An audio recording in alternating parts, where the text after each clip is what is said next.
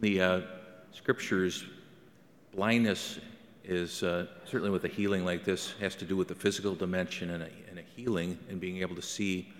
But maybe even in a, in a deeper sense, it has to do with our, our faith and being able to see in the, the eyes of faith.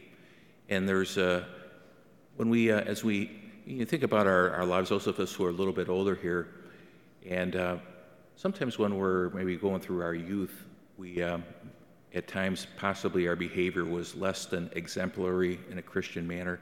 But as we mature spiritually, get farther down the road, and then we look in the rearview mirror of our life, and we think, oh boy, you know, but we, we just we weren't there at that at that time. But what the Lord does through our growth and faith, He helps us to see, to see clearly, to see ourselves, and. Uh, you know, humility in many ways, and it, it, comes from the great spiritual master, has a lot to do with, uh, with an accurate self knowledge. And uh, one of the things that really gets us in, in trouble in life is our, our, our, blind spots. And we, we, you know, we don't see our, you know, our baggage or our sins, and the people around us are negatively affected because of that. But as we, uh, we grow, grow in our union with the Lord, we, we, we see more clearly. And sometimes the Lord's going to, it's, it's going to be, uh, and I, I encounter this through the, through the sacrament of reconciliation, you know, where, where, where folks will mention, boy, I just wasn't aware of that when I was, when I was younger, but, and, uh, you know, it's, it's, it's, it's okay to confess sins that maybe a long, long time ago, and you just, it's just now coming, coming to the fore.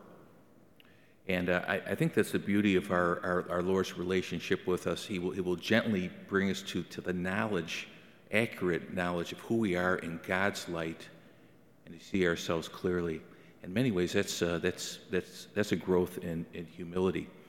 And uh, you think of these, uh, the, the, two who were healing this gospel, in a way, right at the end, they kind of disobey Jesus because Jesus says to them, in fact, he warned them sternly, see that no one knows about this. But they went and spread word of him. But maybe they were just so thrilled at being able to see and set free and the, the new, new life that comes about through, through the touch of Jesus that they couldn't help but, but, but share that. I think one of the things Jesus was uh, concerned about was that people would be so into the miraculous that they, they, they would really miss the, maybe miss what healing is all about. Ultimately, the healing needs to take place in here at the level, level of the soul and uh, it's kind of like the, the gospel. Remember, we had it on Thanksgiving. If you caught that, we were connecting with the Thanksgiving Day Mass with the 10 lepers, and uh, only one came back and gave, gave thanks. And uh, so, what a blessing we have if we have our, our, our faith. And even if we're pretty deep and far along, the Lord always has more to give us and help to see, see more and more clearly. And what, what do we call being with God in heaven? The, the beatific vision. That's where we, you know, we, we really see who God is and who we are, and the wonderful gift of, of salvation.